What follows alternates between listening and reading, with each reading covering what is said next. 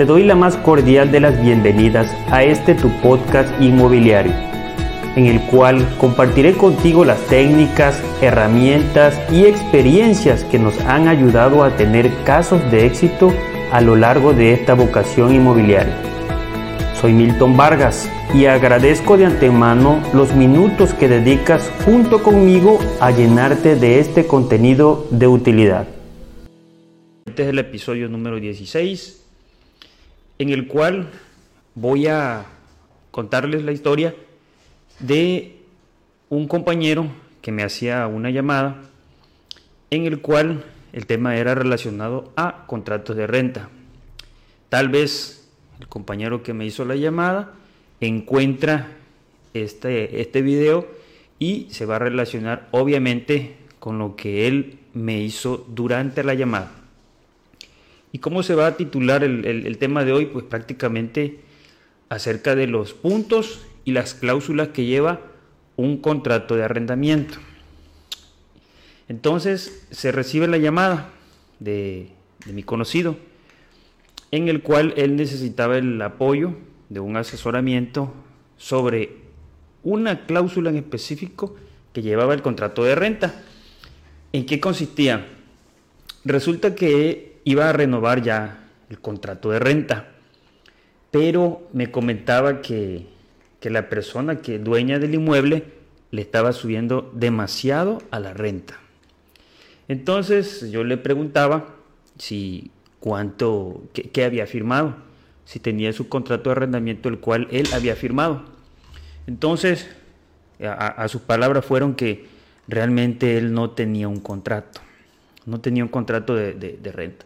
Entonces, ese fue su primer error, ¿sí? Y mucho más cuando haces inversiones, pues vamos a, a llamarle, porque ustedes saben que hay dos tipos de, de contratos, ¿no? El contrato habitacional y el contrato comercial. Normalmente, y también hay los industriales, y va a depender con quién estoy hablando. Si estoy hablando, platicando y me, me va a ver el dueño del inmueble o prácticamente quien lo va a rentar, va a depender de, de esa situación, pero en algunos casos los dos llevan de perder. Si no toman los acuerdos, los dos van a llevar de perder. Pero vamos a hablar en este caso de el, lo que es el El inquilino, el inquilino, ¿por qué lleva a la de perder en este caso? Resulta que le estaban incrementando mucho su, su mensualidad de, en el aspecto del cobro de la renta. Entonces, normalmente un contrato debe llevar que el, el aumento, el aumento del contrato de renta se va a dar con base a la inflación anual, a la inflación anual. Y obviamente ustedes saben que pues, obviamente no van a, a hacer un, un contrato en enero. La plática ahorita se está dando en enero. Pero, o sea, el contrato anual se te puede dar en enero, en febrero, en, en cualquier mes. En cualquier mes. Pero ¿cómo voy a saber cuánto le voy a cobrar al siguiente año? Obviamente aquí lo que, lo que tú puedes realizar, ambas partes, ambas partes, porque se tienen que fijar en lo que firmen. Este, ver el, el, la inflación anual que te marca en el, en el año anterior, ¿sí? Obviamente ahorita que estamos en el veintidós, tú vas a consultar la inflación anual del veintiuno y te va a dar una tabla, te va a dar este, un dato. Entonces ese dato es el que tú vas a utilizar como incremento en la renta, ¿sí? Del año en curso. O sea, es mejor sacar el incremento anual, ¿sí? Entonces, porque si tú haces operaciones mensuales y todo eso, no es muy conveniente. Entonces, y eso es lo que tú vas a incrementar. Y pues puede ser protección para, para ambas partes. Y es lo más recomendable. Porque, de un caso específico, supongamos que dueño de, de, de casa. Ahora, ahora me voy con el dueño de casa. A veces, con que le subas al cliente una cantidad... Eh, no sé, así sean mil pesos, quinientos pesos, estamos hablando en México, el inquilino se te molesta que por qué le está subiendo tanto a la renta, ¿sí? Pero recuerden que todo sube cada año, todo sube, sube material, incluso este, tablas de salario mínimo, todo, todo va subiendo.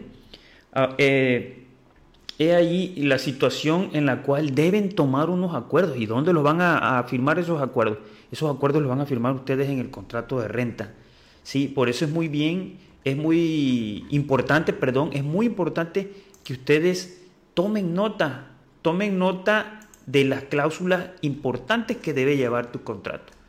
Esa es una, la principal, porque recuerda que el tema que se le va a poner a este episodio dieciséis son eh, cláusulas de los contratos de renta. Eh, otro, otro ejemplo, también lo, los giros, los giros que vas a ocupar, en, en la, hablando de casa-habitación, obviamente tu, tu giro es casa-habitación. No puedes utilizarlo para bodega o para otras actividades que incluso pudieran ser ilícitas. Todo eso lo debes manifestar, ¿sí? Tanto para seguridad de uno y del otro. Esa es otra nota muy importante que debes anotar. Y también sobre lo que son las, las mejoras de la casa o las mejoras del local. Ahí sí son muy variables entre una y otra. Por ejemplo, en lo que son las mejoras de la casa, las casas normalmente se entregan en las condiciones en las que se encuentran. Digamos, eh, no sé, tal vez pintura, pero y, sin aire acondicionado. Si tú, por ejemplo, quieres la comodidad de un aire acondicionado, el cual no se te incluyó dentro del precio de, de la renta, y, y yo se lo mencionaba mucho a, a, a mis clientes, ¿no?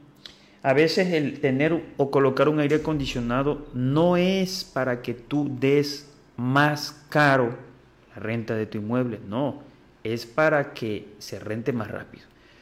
Porque vámonos a colocar del lado de los inquilinos. Si un inquilino te busca una casa al mismo precio, pero la diferencia que una propiedad se destaca, se destaca, vamos a llamarlo así, por tener un aire acondicionado, ténganlo por seguro que se va a la, a la habitación que tiene el aire acondicionado, ¿sí?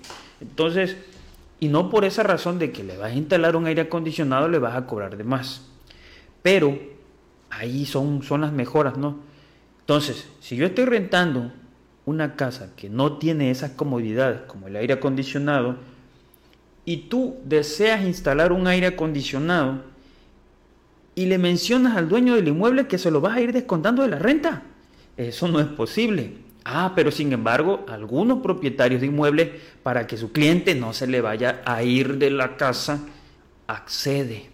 Accede. Ok, sí, vamos a descontarle quinientos pesos a cada mensualidad por el aire acondicionado que tú estás colocando. Entonces, se lo van dando a meses sin intereses prácticamente, descontados de la renta. Entonces, esa es la cláusula de las mejoras. Entonces, y viene otro también, otro punto importante que lo tienen que ir colocando en, en cada contrato que tengan. Por ejemplo, lo que son el deterioro por el menoscabo del tiempo. Entonces, ahí sí es cien por ciento del propietario del inmueble. ¿A qué me refiero? Me refiero a filtraciones, principalmente. Acá en nuestra zona sureste, zona de, de lluvias. Entonces, ¿qué, los clientes por qué se van? ¿Por qué se van? Porque tienen humedad, porque tienen filtraciones, porque se les inunda. Entonces, y, y algunos propietarios rentan en temporadas de sequía, pero ya cuando viene el tiempo de agua, ahí se van al agua. Entonces, esos son vicios ocultos. Un vicio oculto es cuando tú tienes un inmueble que tú sabes que tiene vicios ocultos y sin embargo no lo vas a, no los das a conocer, no los das a lucir. Entonces, también nosotros cuando nos, to- nos toca algo, algo de ese tipo, eh, pues nosotros conocemos ciertas zonas. Cunduacán la conocemos, pero no puedo decir lo mismo de una zona que me toque de otro municipio. No, no sé qué calles se inundan. Sí, somos muy observadores en ese aspecto, vemos los niveles, o sea, lo, ¿por qué? Porque ya, ya me voy familiarizando con ese tipo de situaciones. Pero el decirle a tu inquilino que él imper- impermeabilice la casa, ¿sí? Hay algunos que acceden y lo hacen por comodidad de uno, pero no todos son iguales, no todos los clientes te van a tocar igual, ¿sí? Algunos te van a tocar que a- ahora sí que con mucho esfuerzo te van a pagar tu renta y tu luz. Otro punto hablando de la luz, mencionar número de medidor y contrato de servicio de energía eléctrica. y obviamente tienes que estar pendiente de tu consumo de luz, ¿sí? Que no se te pase ningún bimestre o ninguna mensualidad. Yo recomiendo ahora que lo coloquen por tarjeta, porque por tarjeta no se te va, se les va la luz.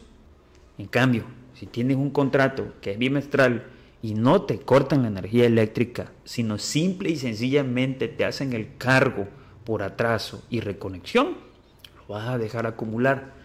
Entonces, y si eres una persona, un cliente que no está pendiente de esos detalles mínimos, entonces ahí se te va a ir todo el, el, el, el, el adeudo o la renta que te vayan a pagar.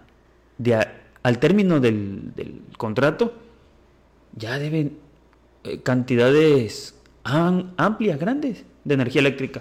Y pues obviamente todo lo que tal vez habías cobrado en renta, gran parte se te va en el adeudo de luz y te lo dejan. Hay que estar muy pendiente de, eso, de esas situaciones. Entonces, lo más que le puede tocar a tu inquilino, tú le entregas pintado y en óptimas condiciones, puertas, regaderas, este, grifo, excusado, todo eso te lo tiene que conservar en las condiciones que se encuentra. Casi estoy seguro que nadie hace inventario y mucho menos fotográfico. Entonces, ¿qué cosa vamos a hacer nosotros ahí? Nosotros ahí hacemos lo que es el, el inventario de, de foto de las condiciones en que se encuentra. Pero también los propietarios tienen que estar al pendiente de, de, de sus inquilinos, viendo de que realmente todo marche bien y que, te, y que esté en conservación la, la vivienda. Hasta ahí vamos llevando ciertos puntos y obviamente por si te toca algún problema, atraso, eh, todo eso precisamente lo tienes que manifestar en, en tu contrato de arrendamiento, ¿sí? Pero me acordé de, del compañero y por eso hago este podcast y este video que se está transmitiendo en vivo del detrás de cámara de este episodio número dieciséis, que lo vas a poder encontrar en las distintas plataformas con el hashtag Milton Vargas dos Bienes Raíces. Así te lo vas a poder encontrar. Y en las distintas redes sociales te invito a que me des seguir, compartir, interactuar, ¿sí?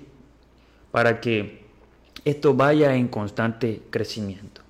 Aprovechando también, por aquí tengo una, una nota, una nota que por cierto voy a hacerles un video, pero ese ya es para las redes sociales, sobre lo que es la, la toma de protesta del A M P I nacional, lo que es este, la licenciada Florencia Estrada.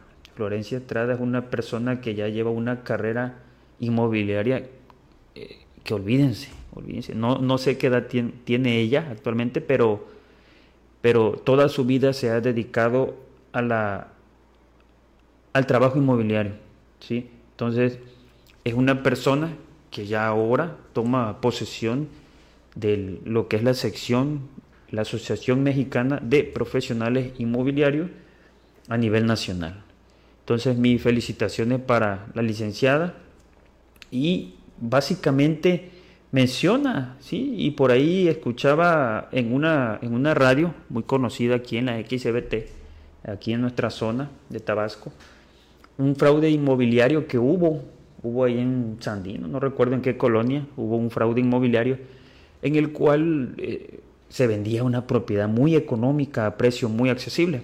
Entonces, obviamente, algún inversionista se fue directamente y obviamente el, los vendedores en ocasiones te piden un, un apartado. Un apartado que es el, el desapartar el inmueble de, de, de la, del mercado, ¿no? Entonces, a veces te piden el diez, el quince, el veinticinco por ciento del, de lo que realmente vale el inmueble. ¿Y qué, qué resultó? Resultó fraude. No se aparecieron. No se aparecieron los, la, las personas vendedoras. Entonces, ¿a qué, ¿a qué va este tipo de información? ¿A qué va esta noticia que les estoy comentando de, de la asociación? Ahorita hay una gran diferencia entre un asesor profesional inmobiliario y un comisionista. Son dos cosas distintas. Un asesor, por lo general, precisamente, pues, se instruye y, y tiene algo de conocimiento. En cambio, un comisionista se enfoca a la venta y al cobro de su, como la palabra lo dice, comisión. Entonces, a veces no digo que todos sean, que no estén instruidos en, en, en la documentación legal, fiscal y todo lo que tenga que ver con las operaciones inmobiliarias, arrendamiento, eh, también el aspecto contable, porque de todo tienes que saber, la carrera inmobiliaria de todo tienes que saber, ¿sí? Entonces, ese comentario es basado a la toma de protesta nacional de la licenciada Florencia Estrada, que lleva mucho tiempo caminando en la franquicia de RIMAX. Entonces, con esta me despido y les envío ese consejo: siempre hagan su contrato de renta, bien aterrizadas sus cláusulas, este, firmado, bien firmado, eh, de preferencia que obviamente te firme la persona que va a habitar el inmueble, porque en otras ocasiones sucede que firma uno y viven otros, o nunca se toca el tema de cuántas personas van a habitar esa, esa casa habitación. Resulta que tú nunca preguntaste y cuando vienes a ver ya tienes diez elementos en esa casa y tú nunca lo imaginaste. Sucede que en el caso de las compañías.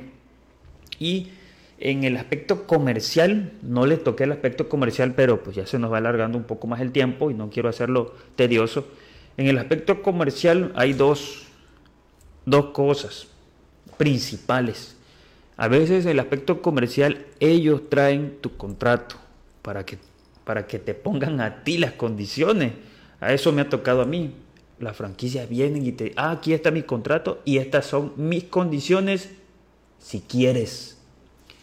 Entonces, a veces en ocasiones te pudiera existir algunas modificaciones entre ambas partes, comentadas entre mutuamente, mutuamente, y hay algunas modificaciones. Pero normalmente ellos ponen las condiciones. Obviamente el contrato que ellos te proporcionen, si tú no tienes el lenguaje para poder interpretar ese tipo de cláusula, te recomiendo, pues puedes acudir a tres figuras: notario público, abogado o a un asesor inmobiliario, ¿sí? Y también obviamente vas a tocar la parte del contador, porque lleva asuntos fiscales. Todas esas partes hay que mencionarlas. Y para ir terminando, contratos de arrendamiento de uso comercial, a veces te piden el uso de suelo, que sea precisamente comercial. La otra, te piden el tiempo de gracia. ¿Qué es el tiempo de gracia? El tiempo de gracia es lo que ellos te están pidiendo a ti, dueño del inmueble, que le otorgues de tiempo para poder adaptarse en ese local comercial. O sea, todo lo que ellos tienen que invertir, el tiempo, el dinero, a veces te piden dos, tres meses tiempo de gracia, dependiendo el giro que vayan a, a utilizar en tu propiedad. O como son los Oxxo, los Oxxo ocupan el terreno y ellos edifican toda la construcción. Obviamente, al término del contrato, eh, te queda a ti el, el, el, el edificio, te queda a ti la instalación. Pero déjenme decirles que a mí nunca me ha tocado ver un Oxxo abandonado. Hasta el día de hoy no me ha tocado. Este, ah, no, perdón, sí, sí, sí. Aquí en, en nuestra zona Cunduacán, en lo que hoy es la gasolinera Repsol, ahí recuerden los que están acá en la zona, ahí había un Oxxo. Entonces ya el Oxxo desapareció y dejó la instalación. Pero se llevan lo más que pueden, neveras y todo eso creo que lo llevan. Y ahora sí, con esta me despido, esperando que interactúen, dudas, preguntas que ustedes tengan. Pueden dejarla también en el podcast, hay una sección donde pueden dejar consultas, preguntas. Y si tienen, ustedes tienen alguna duda o prefieren algún acompañamiento de nuestra parte, en el caso personal mío, al celular nueve uno cuatro, uno cero dos, uno siete nueve cinco. Nos vemos en el próximo episodio. No me queda más que agradecerte por haber llegado hasta el final de este episodio. Recuerda que podrás encontrarme en las distintas redes sociales utilizando el hashtag Milton Vargas dos. Nos vemos en el próximo episodio.